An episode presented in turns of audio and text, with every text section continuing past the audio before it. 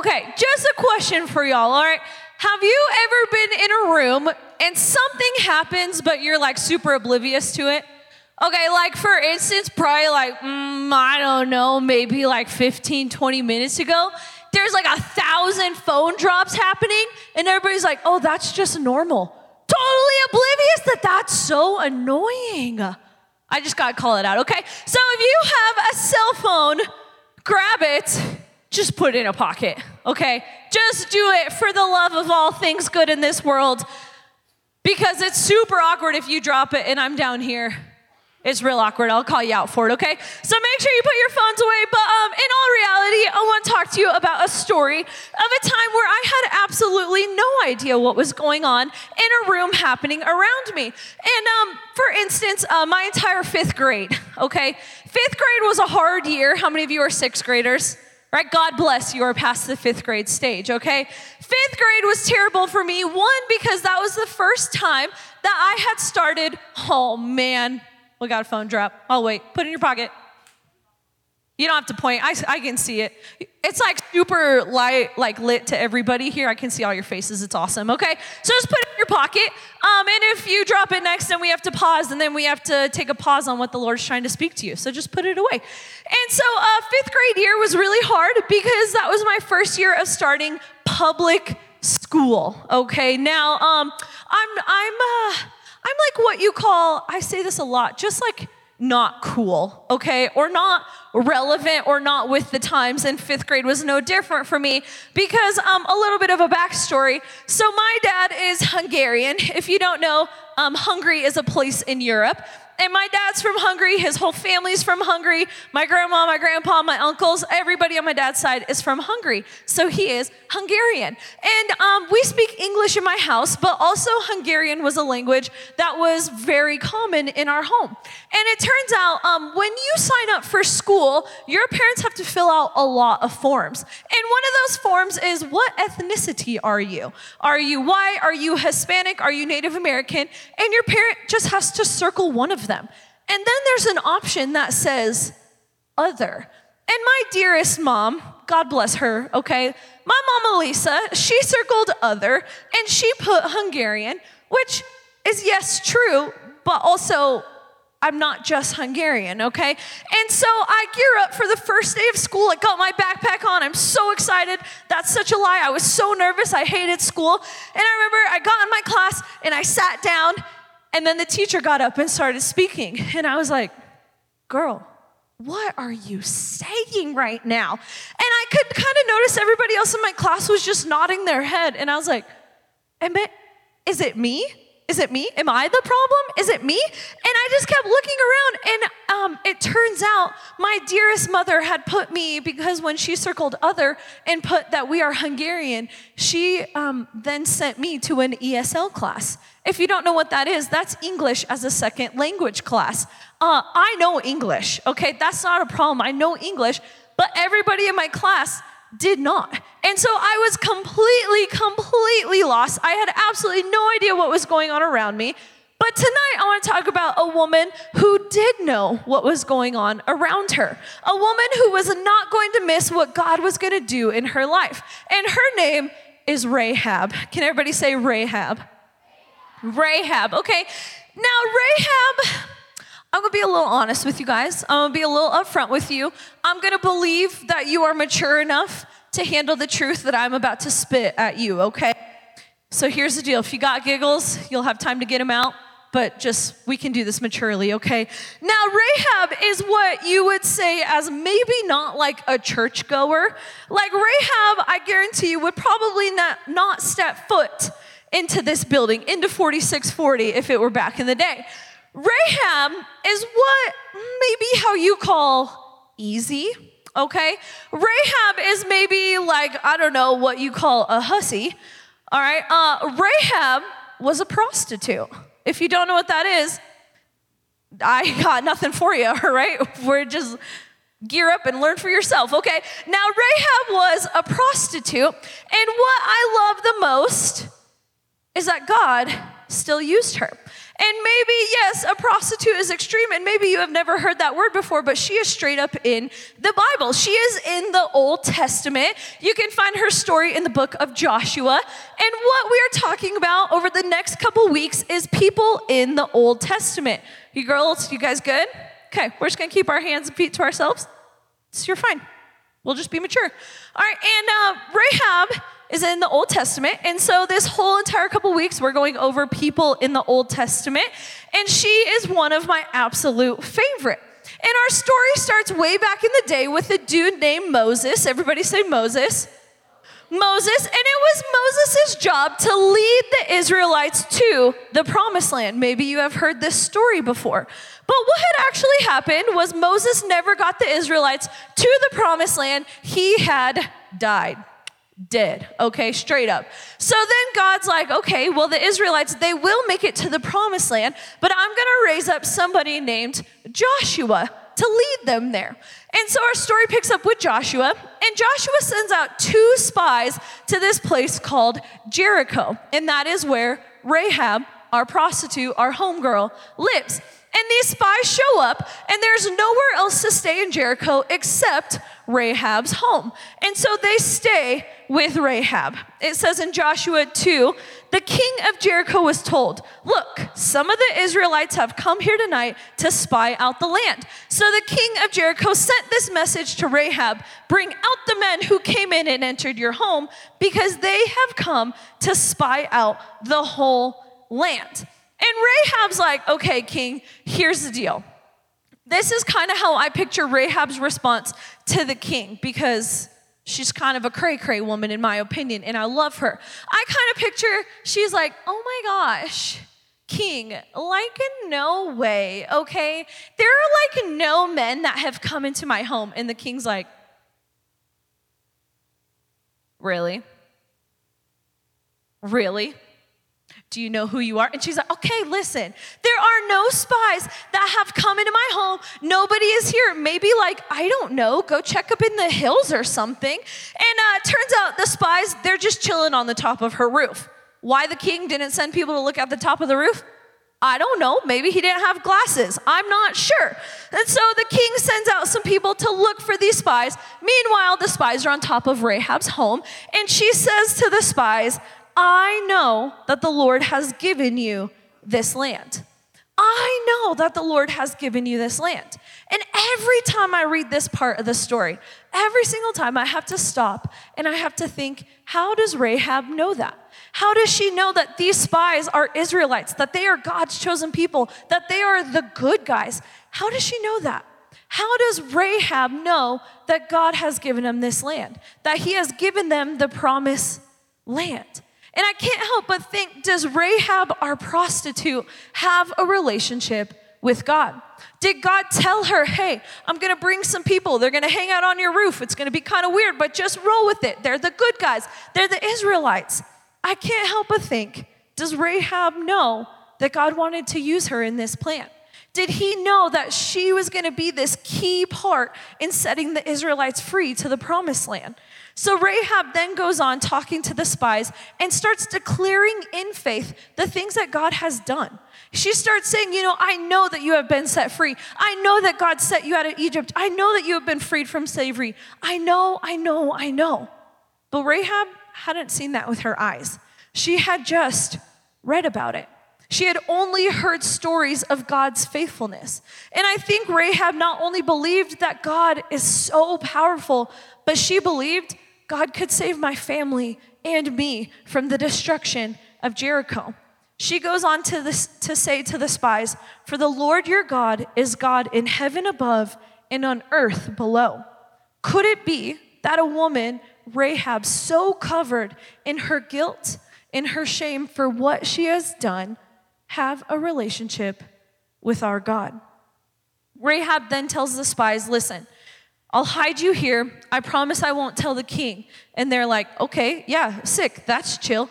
And she says, as long as you spare my life and also my family's life. Joshua 2 says, Our lives for your lives, the men reassured her. If you don't tell what we are doing, we will treat you kindly and faithfully when the Lord gives us this land. It goes on in Joshua 2:16. She said to them, "Go to the hills so the pursuers will not find you. Hide yourselves there for 3 days until they return and then go on your way."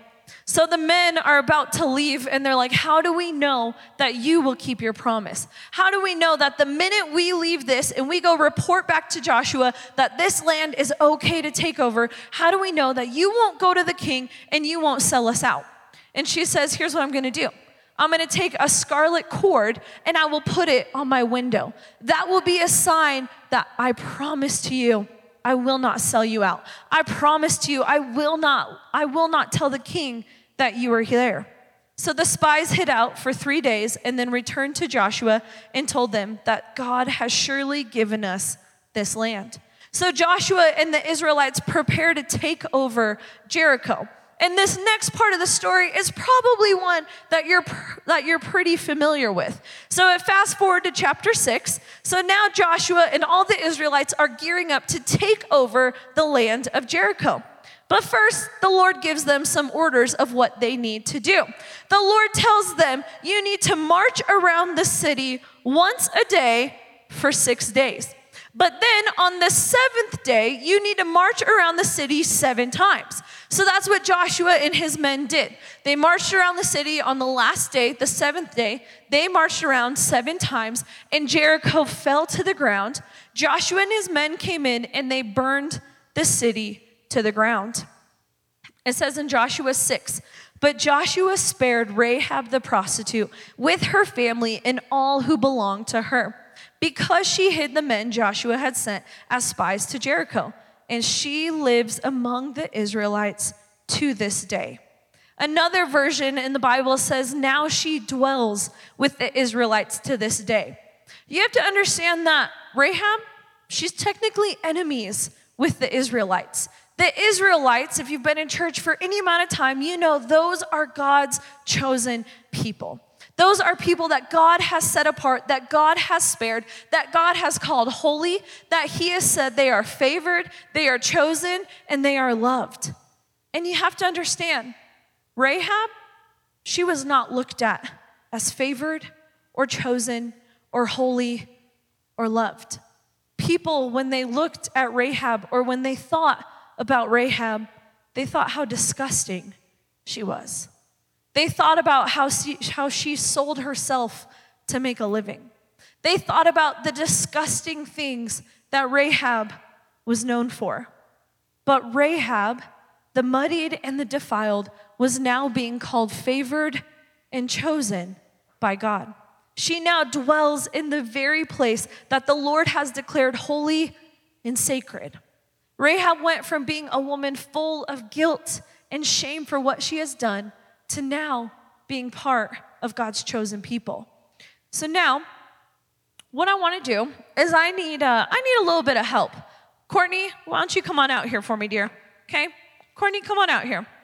Now, uh, this is Courtney. She's she's awesome. Okay, I've been her kids pastor since she was in like the second grade. Really cool. Me and Madeline got to see her grow up, so she's pretty cool. Give her a high five at the end of this. Now, uh, Courtney, I have this twenty dollar bill. Okay? You can see it with your own eyes. You can see it's legit, right?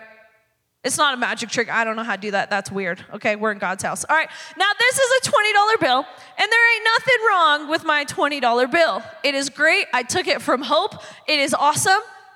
And Courtney, do you want this $20 bill? You don't know if you want to do it's free money. It's real. Do you want this $20 bill? You do. Okay. But what about if I crumple it up. Do you still want the $20 bill? Still $20 bill, right? Okay, uh, Courtney, what if I like, I don't know, uh, hmm, I might need a towel, hope. Okay, what if I like, hmm, throw some mud up on there? Okay, maybe do a little stomp on the ground with it, maybe kick it around. Do you still want this $20 bill? Yeah? Okay, you can have it. No gimmicks. You can have the $20 bill. You go ahead and have a seat. Yeah, you go ahead and have a seat. I'm sorry, I'm real dirty. I'm sorry.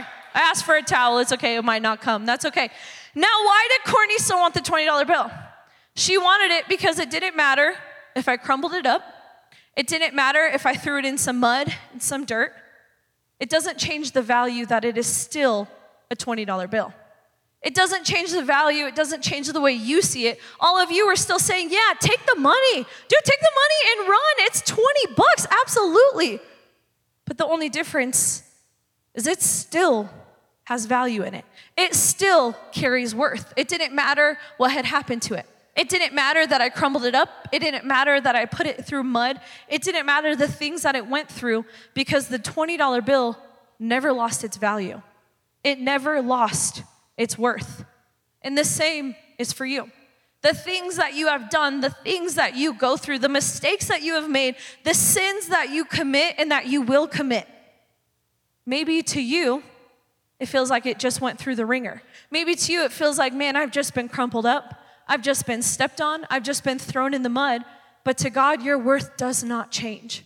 Right? It does not matter the things that you have done, your worth does not change. You are still you. That $20 bill still carries value. You still carry value. So Rahab's story, it doesn't end with God leading her to save the Israelites, leading them to the promised land. See, Rahab is actually mentioned in the book of Hebrews. And if you know, then the book of Hebrews is actually called the book of faith. The hall of faith is what we call it. And if you are mentioned in the book of Hebrews,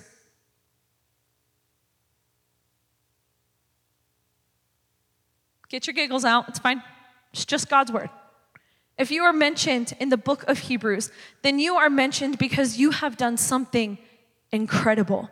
And it says in Hebrews 11, Rahab the prostitute had faith. So she welcomed the spies. That's why she wasn't killed with those who didn't obey God. I love that the writer of Hebrews, he left her name as Rahab the prostitute. We don't forget who she is or what she's done, but God said, But man, look at what I've brought her through.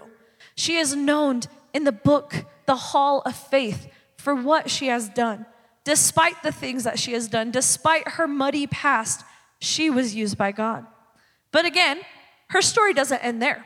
Because Rahab not only leads the Israelites to the promised land, not only is she known in the Hall of Faith, but she also would have the same bloodline as Jesus.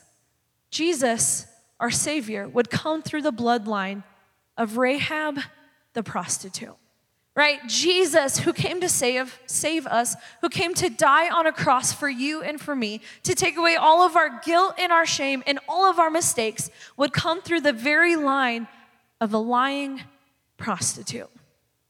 That is pretty incredible to, to me. Rahab illustrates that God's purpose, it's not limited to your past. I can't imagine the shame that Rahab had felt. Nice, put it in your pocket.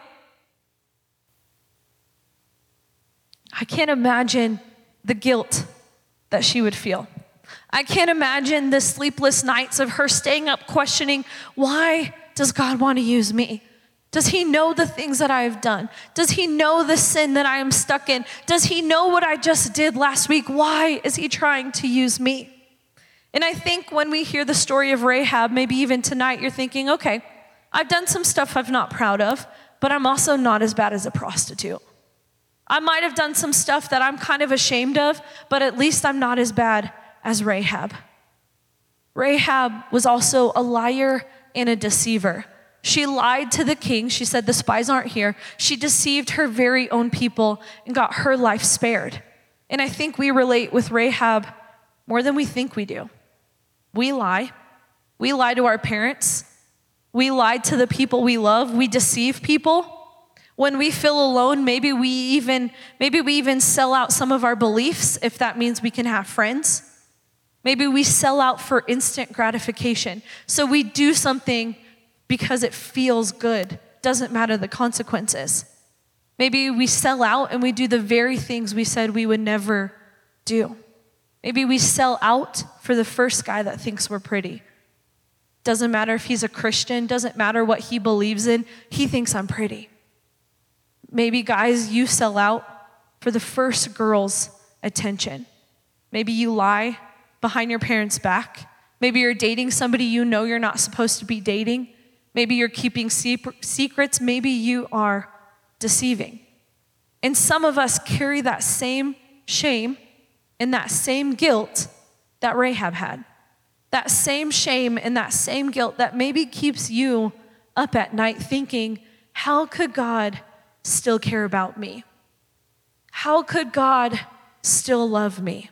How could God still want to use me? I lie to people. Well, God still wants to use you. You deceive people. God still wants to use you. Maybe you've messed up a lot. Maybe you've gone too far with a boyfriend or a girlfriend. Well, God still wants to use you. Rahab shows us that the plan of God is greater than your failures. She is a walking testament of the Lord's redemption. She is a walking testament to the Lord's faithfulness in our lives. And I think tonight, some of you are here because God is trying to wake you up. Some of you are here because God is trying to say to you, quit saying what you've done in the past will define your future. Quit saying what you have done, the mistakes that you have made will cause God not to use you. Quit saying that because that is simply not true. And us pastors and all of Blue Team, we are walking testament of that too. If we decided to let our past get in our way, if we decided to let the very things we did that were not good things, things that we're ashamed of, define how God uses us, then none of us would be here. Not any one of us.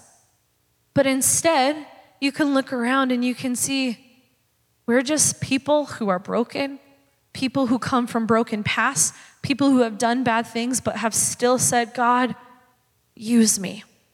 Now, this isn't just a free pass it's not a free pass that you get to go around and you get to do whatever kind of sins you want. It's not a free pass that you can lie behind your parents' back because you know, oh, God will just use me. It's not a free pass for that. But what it is, is it's a reminder God will still use me despite my mistakes. We still want to try to live a life that honors God, a life that glorifies God, a life following His plan for our life, following what the Bible says, but knowing I'm going to mess up, but I know that that doesn't determine if God still has a plan for me or not. He used a prostitute. That's incredible. What people would think that she couldn't be used, that she shouldn't be used, God said, No, that is the perfect person for me to use. It says in Romans 8 28, and we know that God causes everything to work together for the good of those who love God and are called according to his purpose for them. God uses the very things we think that disqualify us from being used by God, the very things that we think are disgusting, he uses those very things to bring glory to his name. And he wants to do it through each and every one of you.